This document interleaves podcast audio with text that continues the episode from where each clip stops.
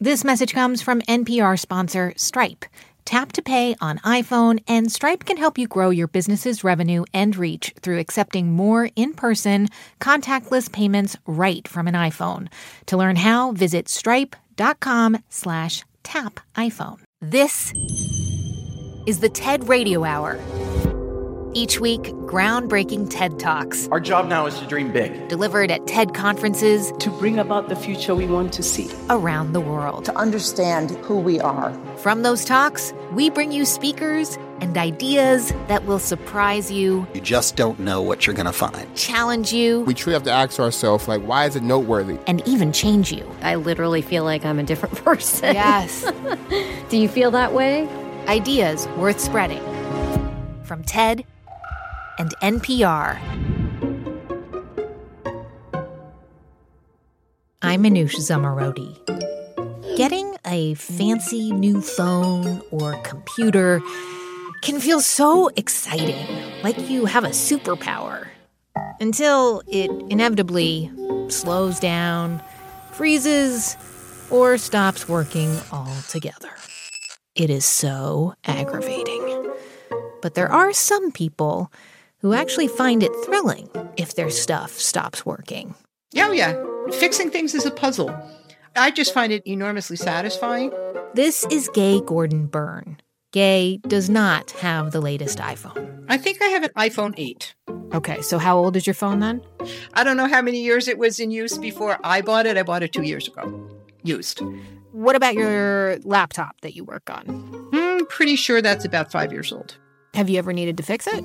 Yeah, several times. It was overheating and I suspected I needed a new fan, so I ordered a fan. I opened it up, saw the fan was clogged with cat hair. Gross. I've also had to replace some keys on my keyboard. I've replaced the battery. Um, I, I just enjoyed every minute of it to see how these things work.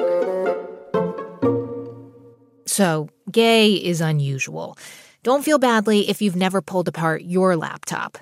Because the companies who manufacture our products, they purposely make it hard for us to fix them. When people started getting personal computing equipment and cell phones and things like that, they were told these things are so complicated and so difficult. Only the manufacturer is capable of making these repairs. And people largely bought into that whole idea. Look at all the old companies that used to be in our towns. There was always an appliance repair shop, there was a TV repair shop, there was a computer repair shop. Those places are gone. Mm. And they're gone not because people didn't want to fix stuff, but because they can't repair things if they can't get the essential parts and tools.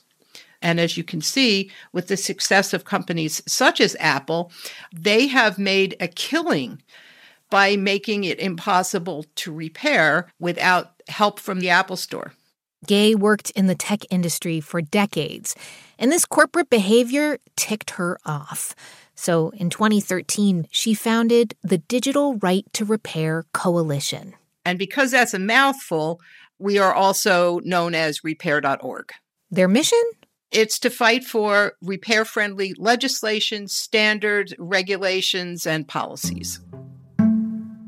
When I first heard it, I was like, what do you mean the right to repair? That's like the right to fix something. Well, duh. Yes. I mean, but what you're saying is we are at a point where we need the law to tell these companies that we should be allowed to repair the things that we buy, right? Mm-hmm. When you first started talking about the phrase, what was the response from lawmakers, from manufacturers? What did they think? Oh, they had exactly the same reaction you did. They said, What is that? Mm. And we were able to explain it mostly in the context of cars because everybody understood that they need to be able to go to the local mechanic. And we say, well, those problems exist now for everything else. We are stuck with whatever the manufacturer feels like doing because we don't have the consumer protection laws to require them to do what we need them to do. People need to fix their stuff, and if they can't, there are some really bad consequences. Reduce, reuse, recycle. Since the 70s, that's been the slogan for the environmentally conscious. But today, we often feel unsure if our daily habits make any difference at all. Are the items we toss in the recycling bin really recycled? Why are we getting new phones and laptops rather than fixing them? And does clean energy or eating sustainably truly have to be a political issue? Well, on today's show, ideas that put a twist on reducing, reusing, and recycling and could upend entire industries. We'll meet people working to radically change what we consume and what we see as disposable. Let's get back to Gay Gordon Byrne. If we are going to have any control over our e waste problem, we have to talk about repair. Here she is on the TED stage. Back in 2013, the EPA estimated that the average US household already owned 28 digitally driven gizmos and gadgets. It was everything from garage door openers and hot tub controls to smart toasters. If we just do a little math and multiply 28 times our roughly 123 million households, we come up with a pretty staggering three and a half billion pieces of e waste that don't belong in our landfills and they are costly and difficult to put back as raw materials. When we look a little more closely at what's even possible with recycling, I think we've been ignoring some really ugly truths. By the time a laptop or a refrigerator or even an electric toothbrush gets in our hands, almost all of the environmental damage has already been done. All the costs of mining and refining and smelting and transportation, and we don't see these costs when we go to the store, and we don't see the human costs of terrible labor conditions and exposure to toxic materials. So, fixing more and throwing away less just makes sense. Let's talk about where we are then in terms of the law and legislation. The law says that they're not supposed to be monopolizing repair. They do. So more enforcement would be helpful. But enforcement is not the same as making a requirement that they sell parts and tools. And that can only be done in states because states have the power of general business law.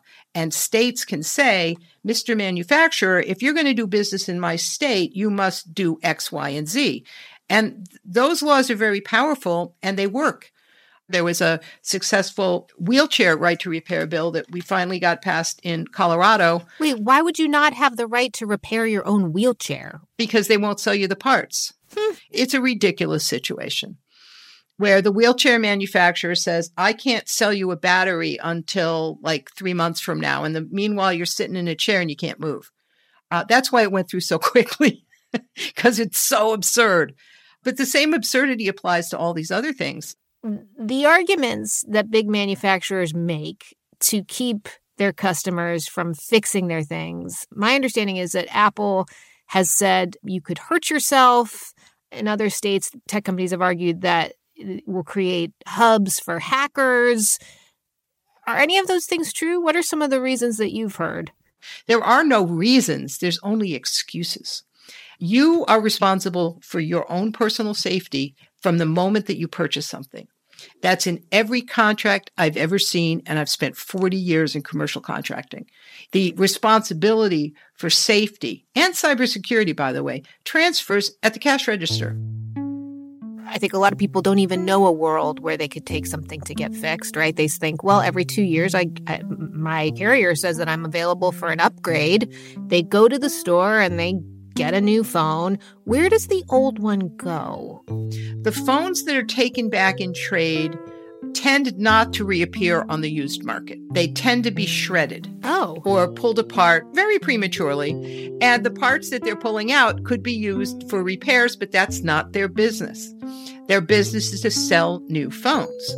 So that is what happens when a manufacturer controls the secondary market is they want to keep as much used equipment off the market as possible. You mentioned earlier that most repair shops have gone away. If we get the right to repair our stuff, would there even be enough people to repair them? So these jobs that have gone away will come back. and they will come back in droves because there's a heck of a lot more equipment out there that needs repair services. There's hundreds of thousands of people that have the capabilities and the qualifications. Mm. And there will be jobs in towns that will support a family because these are not low level factory jobs. They're great jobs and they don't require an advanced degree. I'll give you an example. There's a, a charity in Minnesota called Tech Dump, and they take in donated electronics and then they hire adults that are hard to employ, many of whom coming out of the criminal justice system. They train them to make repairs. They then take the repaired goods, sell them, and use the proceeds to fund more training. And secondary markets are why used equipment is so affordable because the used seller has to compete with new. So if a new gadget is $1,000, we expect a pretty big discount to buy that same item used. Let's start with 50%. So now we have an affordability capability that is central to crossing the digital divide. We had 5 million students that went to virtual school this past year that didn't have enabling technology. And that's because parents and school districts couldn't buy new. We still have a lot of chip shortages, and these are going to be with us for a while. And I think we have to think very seriously about doing more repair, not just to make things last longer, but also to be more resilient as an economy. The work that you do, do you find that your supporters fall along predictable party lines? Uh, actually, there's almost no partisan divide at all. Huh. It cuts across every possible socioeconomic, political, or geographic line. I'd say the only real divide we seem to see is almost an age divide. Mm. I hmm. see that the older the legislator, the less familiar they are with A, technology, and B, with the limitations of modern technology. The last kitchen remodel they did was 20 years ago. All of those appliances still work. But if they've done one in the past five years, they will have already experienced some pretty severe problems. That's so depressing. You're saying that the the newer your appliances are, the more likely they are to crap out sooner. Absolutely. Uh, you you put a computer in a refrigerator, it's not going to last 20 years anymore. So bottom line, I need a new refrigerator or phone. What should I keep in mind? Buy the least high tech product you can in a home appliance. Don't buy the one with the fancy screen on the outside because the screen craps out way faster than the compressor.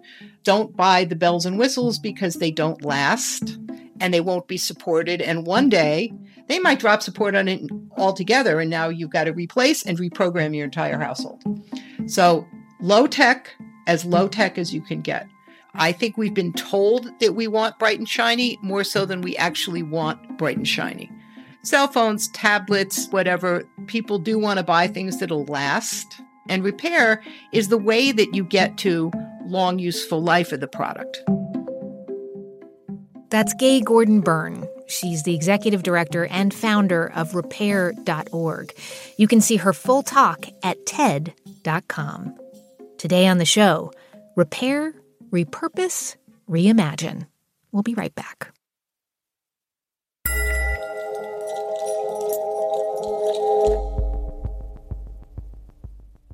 This message comes from Apple Card. You earn up to 3% daily cash on every purchase. That's 3% on products at Apple, 2% on all other Apple Card with Apple Pay purchases, and 1% on anything you buy with your titanium Apple Card or virtual card number. Visit apple.co slash card calculator to see how much you can earn. Apple Card issued by Goldman Sachs Bank USA, Salt Lake City branch. Subject to credit approval. Terms apply. This message comes from NPR sponsor Stamps.com. When you make decisions for your company, you look for the no brainers. And if you have a lot of mailing to do, Stamps.com is the ultimate no brainer. Mail checks, invoices, documents, and everything you need to keep your business running. Get rates up to 89% off USPS and UPS. And with the mobile app, you can take care of mailing on the go. Sign up at stamps.com with code PROGRAM for a special offer. That's stamps.com, code PROGRAM. Support for this podcast and the following message come from Humana. Your employees are more than your coworkers, they're the heartbeat of your business. That's why Humana offers modern group benefits designed to protect employees and their families with dental, vision, life, and disability coverage. Humana knows every employee and every business is unique. That's why they listen to your needs and build plans with you and your team in mind. That's the power of human care.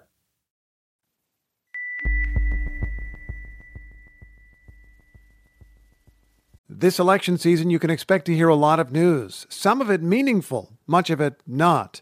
Give the Up First podcast 15 minutes, sometimes a little less, and we'll help you sort it out what's going on around the world and at home. Three stories, 15 minutes, Up First every day. Listen every morning wherever you get your podcasts. It's the TED Radio Hour from NPR. I'm Manoush Zomorodi.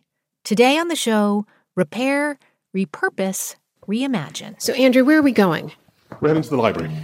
Um, and the other day, I took the subway to Lower Manhattan to go to library. a library. Um, it's just through here, and it is. But this isn't a library for books.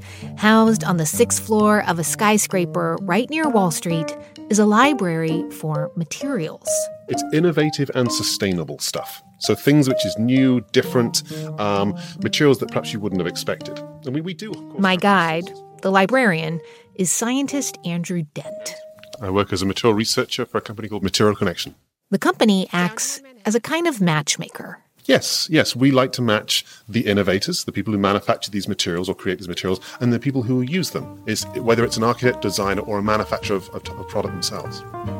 I mean, we do, of course, have resources for the more standard materials, the stuff that you make shampoo bottles out of, or the leather for, um, for your couch, but designers kind of want to see what's new and what's next. So this is like walking in the future. This is like if I. The materials library is a large room filled with movable walls, each with dozens of samples of different materials mounted on display from floor to ceiling. Okay, I'm following you. So we go through the wall after wall after wall of materials. And some of these are just like little boxes. What's this one? This is a method for turning eggshells and tomato peels into automobile tires. Oh my God, this is 100% vegan leather made of apple peels. That's so cool. I mean, just in front of me here uh, is a sound absorbing panel made from natural hand picked Scandinavian reindeer moss. Is it okay if I touch it? Okay, yes. That's okay? oh, it's very soft. It's soft. I would love to have a wall made out of that. Yeah. What's what's the criteria for something to make it into um, the library? Yes, we we have a panel that judges the materials. You know, we of course want to include as much pos- stuff as possible. We want to ensure that our designers have access to as many different options as possible.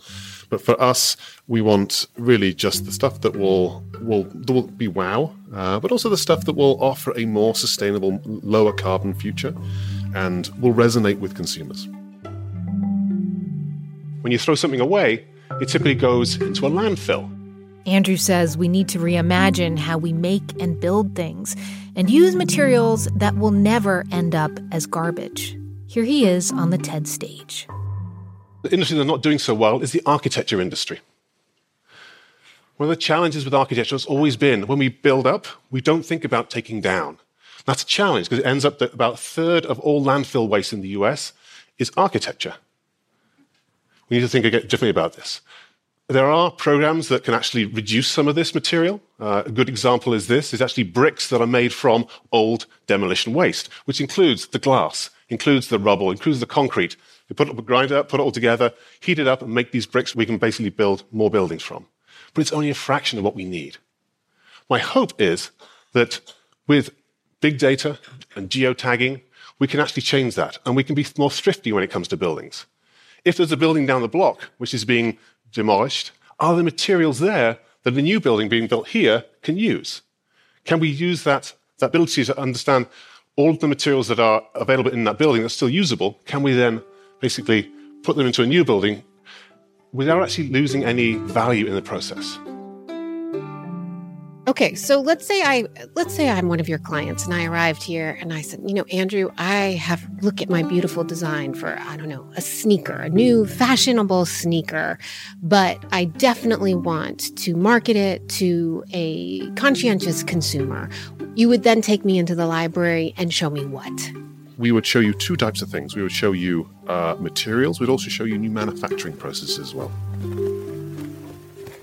Ew, Andrew, that looks like a box with somebody's old chewing gum in it. Exactly right.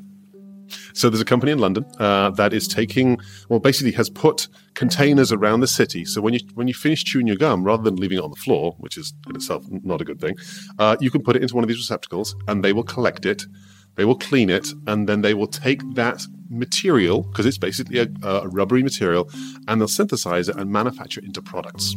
Like what? uh, coffee cup lids, coffee cups themselves, even the soles of shoes. Because the material, it's just a chemistry. So, yes, it's been inside my mouth and I've been chewing it. It's got bacteria from my mouth. But once we clean that off, the raw material itself has value as basically a rubbery, durable, and colorable uh, product. So, is this a proof of concept or is this actually. Right. So what's this? So this is a uh, it's a rigid panel material, perhaps used as a countertop, 100% from fish scales. No way. Fish scales? So, okay.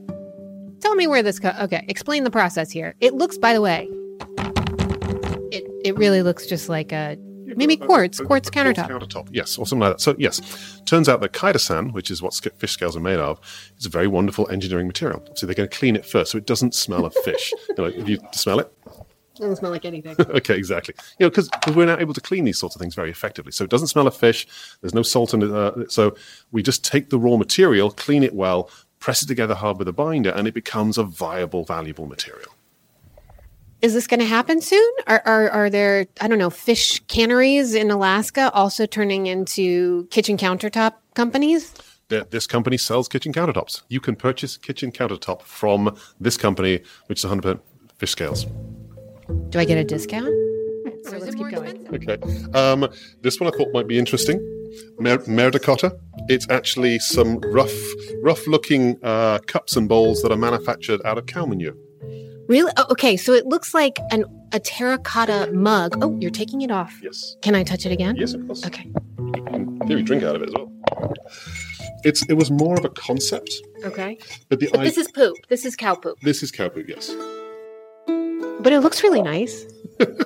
Well, it's it's also very functional. The, the thing was, you had a a, um, a farmer, a dairy farmer, who basically was worried about the amount of manure that they were producing. They had to uh, discard it somehow, and there wasn't any other use for it. So they thought, okay, well, since it's mostly just cellulose fibers, it's really just, it's still usable material. So they decided that okay, well, let's fashion it into cups and then just fire it and manufacture these products out of it. But I'm guessing that's it's that's a hard sell, right? I mean, eat right. Well, it, it doesn't need to be a cup. It can be it can be floor tiles. It can be anything. It can be something else that perhaps you wouldn't be drinking out of.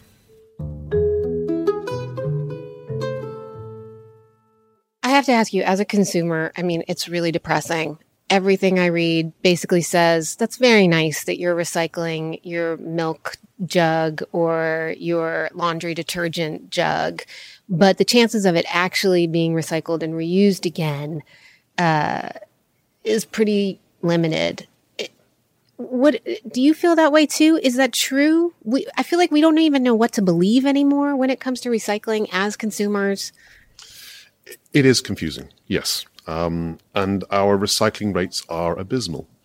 If we take the most easily recyclable and the most valuable material, say um, a, a water bottle or a, a soda bottle, so that material is amorphous uh, polyester. Okay, it's clear. It recycles very easily. We've got a very efficient system to recycle it. It ends up as chairs or as clothing, so it's got a second life. It has value, and we still only recycle about a quarter of it. Uh, compare that to other plastics, let's say the polyethylene used in milk uh, cartons or in shampoo bottles, that number gets down to sort of 5 or 10%. But it is possible to do it efficiently. There are some Scandinavian countries, yes, I know they always do it better than we do, um, where their re- recycling rates are up in the 80s and 90%. So almost everything that they are using then gets recycled back into something else. We have a unique challenge here in the US, but it is possible to improve.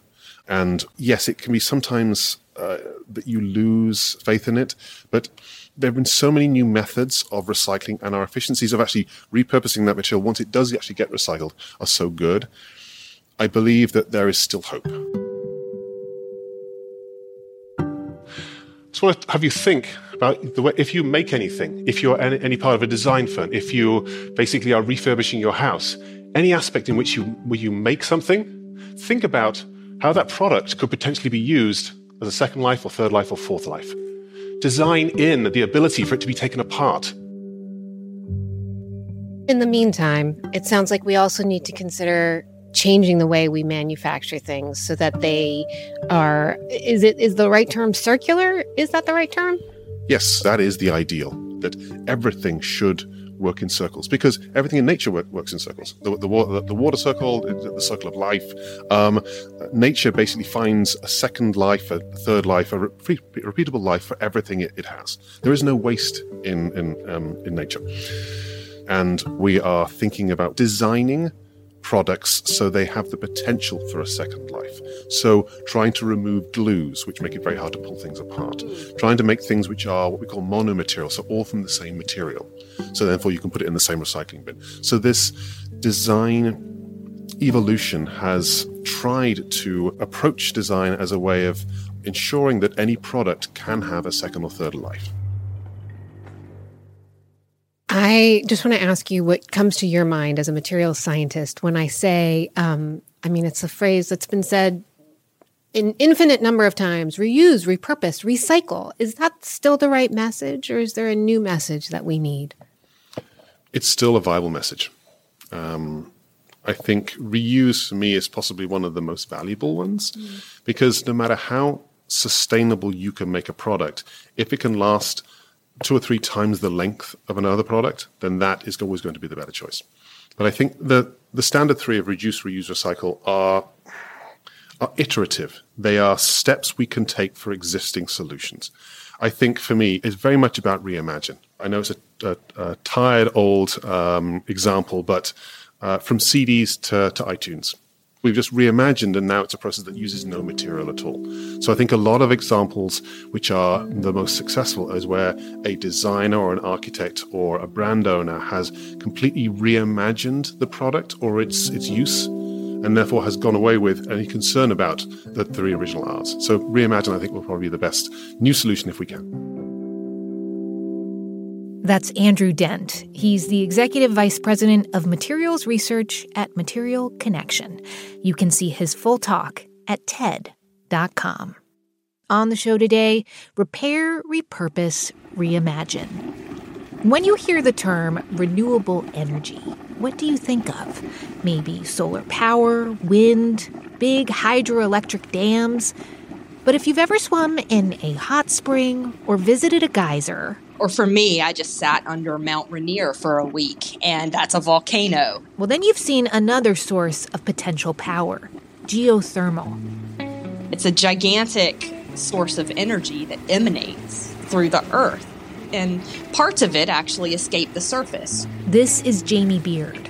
You have rock with pore space in it, you have water inside that pore space in the in the rock and then you have a lot of heat close to the surface. And when you have all of those conditions together, that is a gigantic resource. And in areas that have these resources, the opportunity for cheap renewable energy is huge. 30% of Iceland's electricity is geothermal. Kenya, 38%. But Jamie says that for most of the world, geothermal power is nothing. Like it's so small now that it, it, it it's it's barely a blip on the radar. Which is why she no longer practices environmental law, but is instead working to grow the geothermal industry. Geothermal is beneath us anywhere and everywhere in the world. And the only difference between Iceland and right here in Boston, where I'm sitting, is the depth that you need to drill to get to the heat right? In some places you have to go deeper. It's not right at the surface, but that it's still there. You know, that that's what's really really exciting about it to me. The core of the earth is 6,000 degrees Celsius. It's the same temperature as the surface of the sun. But it's not 94 million miles away. It is right here beneath our feet. Jamie Beard continues from the TED stage. There are teams of innovators that are working on figuring out how to most efficiently and effectively tap this enormous heat source beneath us. But in order to do that, we've got to figure out how to mimic the conditions that occur in places like Iceland that make geothermal easy to tap and extract and harvest. And those conditions are hot rocks, pore space in the rocks, and water filling those pores. Those conditions seem simple, but they actually occur naturally in very, very few places in the world. But the past couple of decades, there have been really disruptive and breakthrough technological innovations that enable us to engineer the subsurface to mimic Mother Nature's geothermal. So, technological innovations like directional drilling, where no longer we can just drill straight down, but instead we can actually turn and steer drill bits to reach very precise and specific locations in the subsurface miles underground. And we can also fracture rock now, which means that we can create pore space where pore space does not exist naturally. So, if you take these innovations that I just listed and you put them all together, you end up enabling an entirely new breed of scalable geothermal concepts. Geothermal concepts can be done anywhere in the world. Okay, so let's talk more about how you actually tap this geothermal energy. Let's let's get a little technical. Can you explain one of them? EGS. Sure. So, the first type of hot dry rock system is engineered or enhanced geothermal systems. And in those, you you drill a well and then you fracture the rock. So it's remember this is dry, so there's there's no fluids down there and it may not be porous enough, so you want to make more pores. And then you send a fluid down that well and circulating that fluid through the rock. The fluid heats up, it comes you, you produce it in a well at the surface and you run a turbine to produce electricity. So you're actually running a power plant. So it's basically the same as geothermal plants in Iceland or Kenya, just like much, much deeper under the ground. Right. Okay, but you said that there's another way to get at that energy that you're psyched about. Yeah, so the second concept that's really interesting is closed loop systems. And closed loop is actually, it leans really heavy on the use of directional drilling techniques. And that's essentially the ability to turn your drill bit and to aim for a specific place underground that you want to go. Mm-hmm. And you don't need to use fractures in closed loops because they're closed, right? And so you have an underground radiator that you circulate a fluid through, um, and that fluid is produced at the surface and runs a power plant just like EGS. These are not moonshots. We are talking about making very incremental changes to existing technologies with an eye on more, hotter, and deeper geothermal development. There are teams in the field demonstrating these concepts. Teams like Sage Geosystems, a team that I mentor. This is a well in, get this, Texas. This is a Texas pasture where you would never suspect the enormous geothermal resources that lie below. And this well is an existing abandoned oil and gas well that they have repurposed for this geothermal demonstration.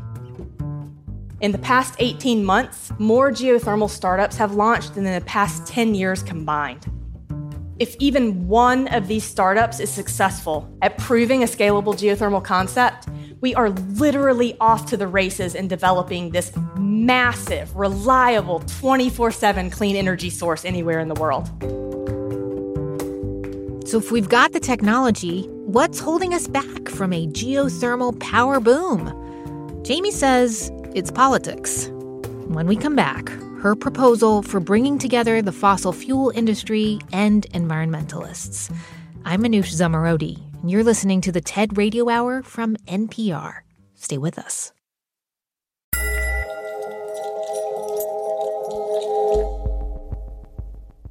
Support for NPR and the following message come from State Farm. As a State Farm agent and agency owner, Lakeisha Gaines understands the support small businesses need. Every day, we get the privilege of helping people to recover from the unexpected, realize their dreams, and help manage the risk of everyday life. And for small business owners, we help them to think about all the things that are necessary so that they can continue to run their businesses successfully without interruption. As a business owner myself, I first reflect back to the experiences that I have. So we look at their liability, we look at their retirement, we look at the interruption coverage, everything that they need in order to continue to operate efficiently. Talk to your local agent about small business insurance from State Farm. Like a good neighbor, State Farm is there. This message comes from NPR sponsor Vuori, a new perspective on performance apparel. Clothing designed with premium fabrics, built to move in, styled for life. For 20% off your first purchase, go to vuori.com slash NPR. This message comes from NPR sponsor BetterHelp. When you keep your stress bottled up, it can eat away at you. Therapy is a safe space to get things off your chest and to figure out how to make them better. Try BetterHelp Online Therapy, designed to be convenient, flexible, and suited to your schedule. Get it off your chest with BetterHelp at betterhelp.com slash NPR today to get 10% off your first month.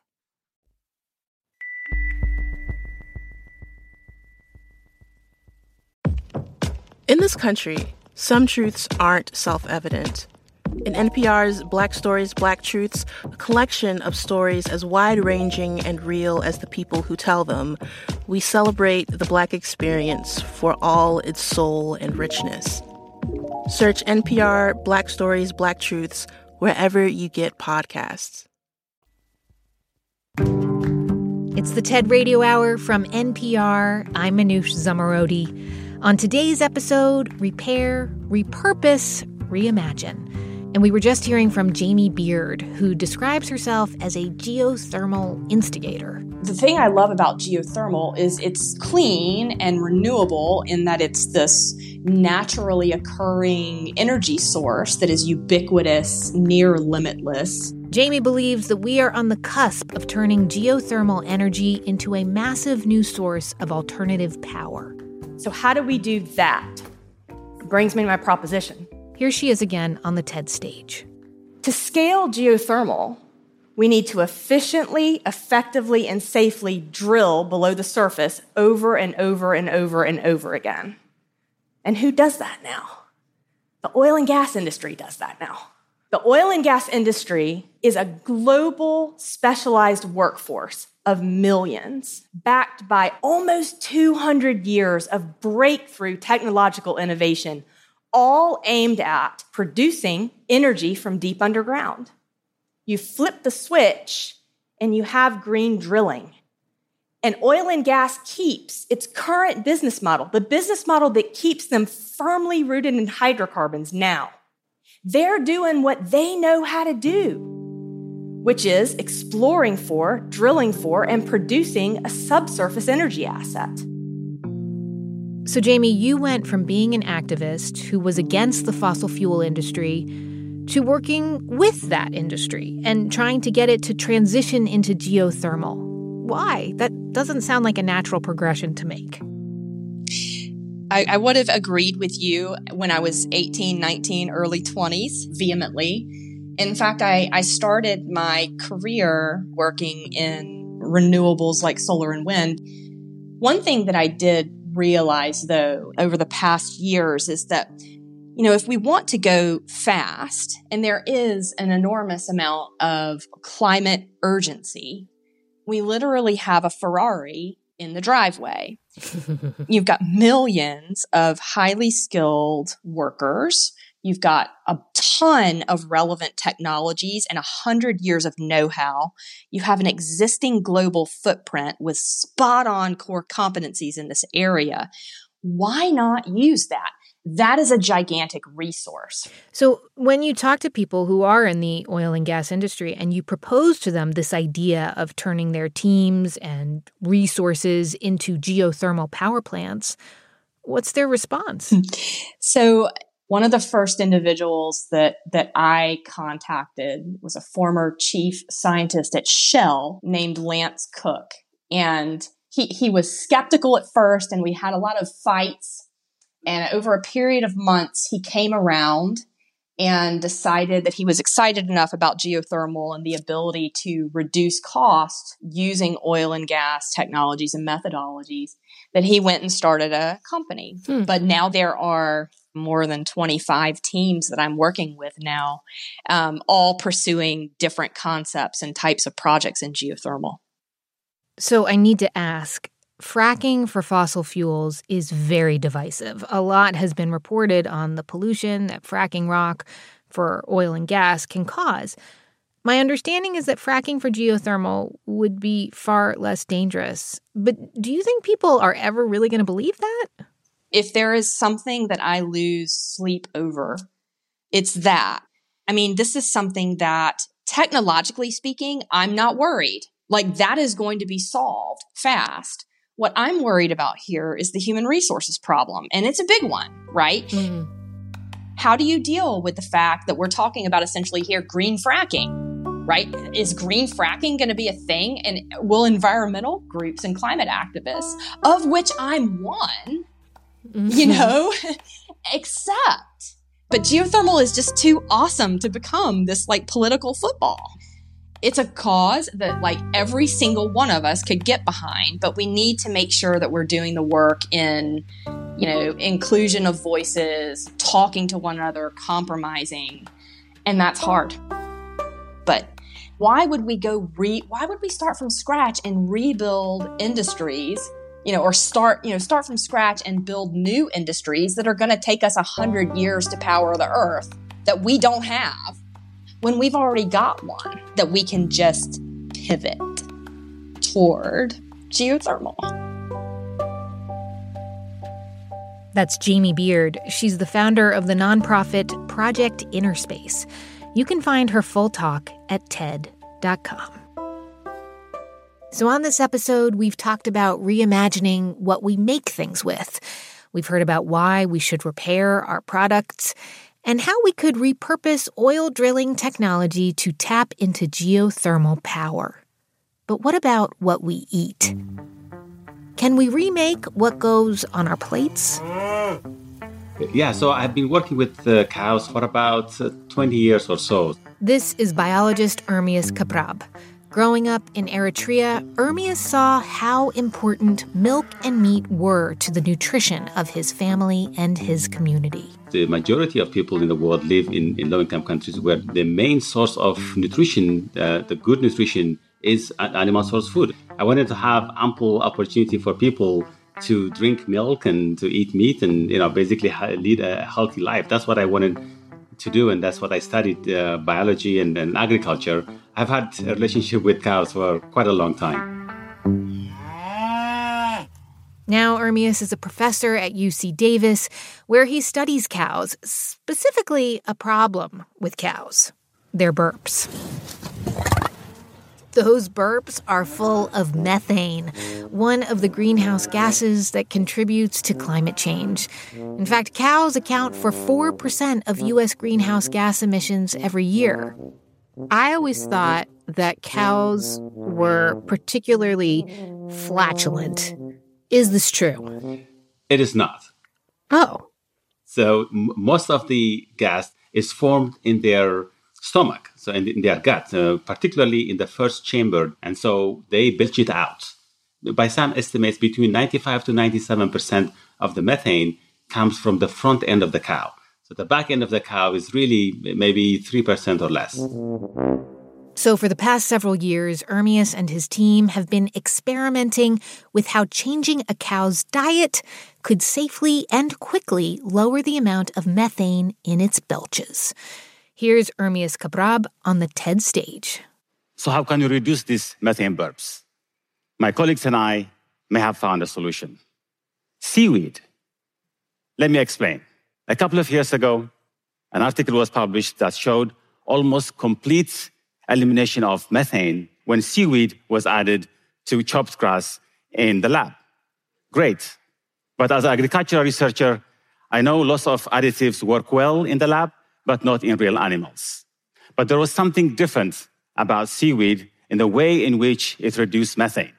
Some seaweeds contain ingredients that directly inhibit microbes in the cow's gut from forming methane without interfering with food digestion. So we thought we should test this in live animals. This was the first ever experiment in dairy cattle, and we had no idea how much to give them. Okay, so your team starts mixing in just a little bit of seaweed into the cow's regular feed. And what did the cows think? Like, did they like it? Well, the, the ones that we gave too much, they they did not eat as much as we would like them to, to, to eat. Okay. because, you know, just like the uh, cows are very picky eaters. Oh, You know? I didn't know that. Oh yeah, they, they sort their feed. They will they will find the, the bits and pieces that they like. It's like my dog. yeah. All right. So they didn't get used to it uh, right away. But uh, so we, we gave them for about three weeks, and then we switched them around, and then another three weeks, and then we switched them around, and that was it. And all the while, though, you're collecting their burps? That's not a sentence I thought I would ever say, Ermias. How do you do that? The way we do it is we have a device called GreenFeed, and what it does is it will um, it will, it will entice them to come to this to this machine where they feed they, they stick their head into this machine and they feed from, from that machine. So as soon as they come in, the, the GreenFeed machine will drop some some what we call cow cookie. So they just eat this cow cookie. As they are eating, they will be breathing into this machine, and the machine will take out their breath and then right away analyze and in their burping how much methane, how much carbon dioxide, how much hydrogen uh, there is, and then au- automatically sends that information wirelessly. And, and, and the cows love it. I mean, you would see them lining up to try to get into this machine. okay, great. So you have very willing participants in your study. And what was your hypothesis? What did you sort of hope you would see? what I was hoping was that uh, we see 10, 20, 30% uh, at most uh, reduction in, in emissions. Uh, that would make me very, very happy. But then uh, when we start doing this and I started getting this report from my graduate student that um, the reduction was quite high, I, I, I couldn't believe it. In that first experiment, the emissions were reduced by up to 67%. Uh, And I thought at first the equipment must have malfunctioned, but it was real. But we were left with more questions than answers. Would the microbes in the gut get used to it and start producing methane over time? Would the seaweed be stable over a long period of time in storage? Would the taste be affected and the cows turn up their noses? Or would the seaweed affect the cows' health or milk production? So we teamed up again to conduct another trial. Over a five months period, we saw the seaweed reduce emissions by over 80%. Uh, Our colleagues in Australia, they saw up to 98% reduction in a similar trial. That kind of reduction is simply staggering. We have also seen an improvement in bulking up of the beef cattle with no adverse health effects. So it's a win for the environment, it's a win for the farmers and consumers. A panel of 112 people got to taste steak made from steers, offered seaweed and control, and they did not detect any difference. We also did a uh, nutritional quality of the meat, and we found no difference between animals that were offered seaweed and the control. Okay, so you do a, your first study with cows. It's highly successful. You do another study. It's even more successful 80% methane reduction. Plus, it doesn't seem to affect the cow's health. It makes them fat, healthy, and still delicious. What does that make you want to do? Sort of, I, I assume this is the researcher's dream, right? To prove that something works. But how do you go from having uh, the solution to actually implementing the solution. What do you do with this knowledge? Yeah, that, that, that's a very good question. So, uh, not too long ago, the California uh, Department of Food and Agriculture has uh, given the, their approval that uh, it, it be generally recognized as safe. So, a certain formulation can now be sold in California as well. So, it's moving in the right direction the ultimate dream is then to get it into farmers' hands and be able to use it as soon as possible. And and what I'm I'm, I'm thinking is that you know maybe there's a, a premium product with a, a low emission uh, milk or, or, meat as well. So, so maybe I would go to the grocery store and I'd say, you know what, I'll pay the extra 25 cents to get yeah. the reduced methane milk. Yeah, absolutely, yes. We've done that with energy. I mean, the, the number of states, the, they have this uh, initiative where you pay a little bit more and then you get a renewable source of energy instead of from fossil fuel. The same thing could apply for here as well. You know, I have to ask, I'm sure there are people listening, maybe they're vegetarian or like me or who are trying to eat less meat and maybe thinking like, well, there's a very easy solution to this problem with cows and methane. Just don't eat them, don't drink milk, just don't have as many cows, period. What do you think of that response? Yeah, so um, I think in, in a lot of uh, high income countries, you may be able to get the, the nutrients and the micronutrients that people need to lead a healthy life. But most people don't live in, in high income countries.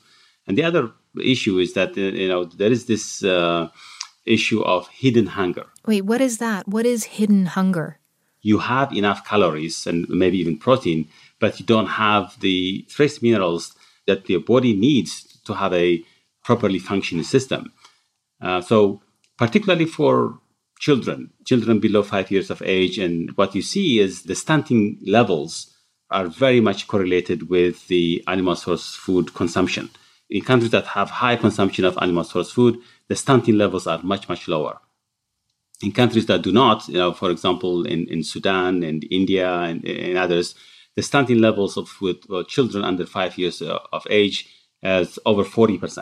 So the solution is to have those, those animal source foods in a way that is enough to be able to lead a normal mm-hmm. life. So I think what we can do in the West or in uh, in high income countries is consume animal source food according to your requirements. If you are over consuming, then yes, you have to reduce the intake. Okay, so reduce the intake. If we meaning like if we live somewhere where nutritious food is easy to get, we still need to cut back on eating meat. But you're also saying that we need to accept the reality that we need to feed everyone in the world. That's absolutely right. Yes. So, Ermias, do you believe that if we radically rethink the ways we've been doing agriculture for years, in this case, the way we've been feeding livestock, that we've got at least one solution to help stop global warming? Yeah, absolutely. I think, you know, who would have thought that uh, we are talking about a climate neutral livestock industry? I mean, that that's the kind of goal that, that, that we need to have and you know use it completely instead of saying stop eating meat stop doing this stop doing that uh, we have to be realistic of what needs to happen. And, and reality is that you know people are not going to stop eating meat. And so let's let's figure out a way in which we can help people and help the environment at the same time. Climate change is happening and it's not waiting for anybody. We have the solution we need to implement it because we will see the results fairly quickly methane, in 12 years of time, the reduction that you have now would actually translate into even a cooling of the uh, uh, climate. We will see that result. I believe that we can reach into a climate neutral situation where what we eat is actually does not have uh, an impact on, on the warming of the climate. That was Ermias Kebreab, a professor and associate dean at the University of California, Davis. You can see his full talk at TED.com. Thank you so much for listening to our show this week Repair, Repurpose, Reimagine. This episode was produced by Fiona Guerin, Katie Monteleone, James Delahoussaye, and Ramel Wood. It was edited by Katie Simon, Rachel Faulkner, and me. Our TED radio production staff also includes Matthew Cloutier, Diba Mohtasham, and Katherine Sypher. Our theme music was written by Ramtin Arablouei. Our partners at TED are Chris Anderson, Colin Helms, Anna Phelan, Michelle Quint, Sammy Case, and Daniela Ballarezo. I'm Manoush Zomorodi, and you've been listening to the TED Radio Hour from NPR. This message comes from NPR sponsor VCU Massey Comprehensive Cancer Center, who, as an NCI designated comprehensive cancer center in the country's top 4%, is unconditionally committed to keeping loved ones in their lives. MasseyCancerCenter.org slash comprehensive. This message comes from NPR sponsor Rosetta Stone, an expert in language learning for 30 years. Right now, NPR listeners can get Rosetta Stone's lifetime membership to 25 different languages for 50% off. Learn more at rosettastone.com/npr. It's a high stakes election year, so it's not enough to just follow along. You need to understand what's happening so you are fully informed come November. Every weekday on the NPR Politics Podcast, our political reporters break down important stories and backstories from the campaign trail so you understand why it matters to you. Listen to the NPR Politics Podcast wherever you get your podcasts.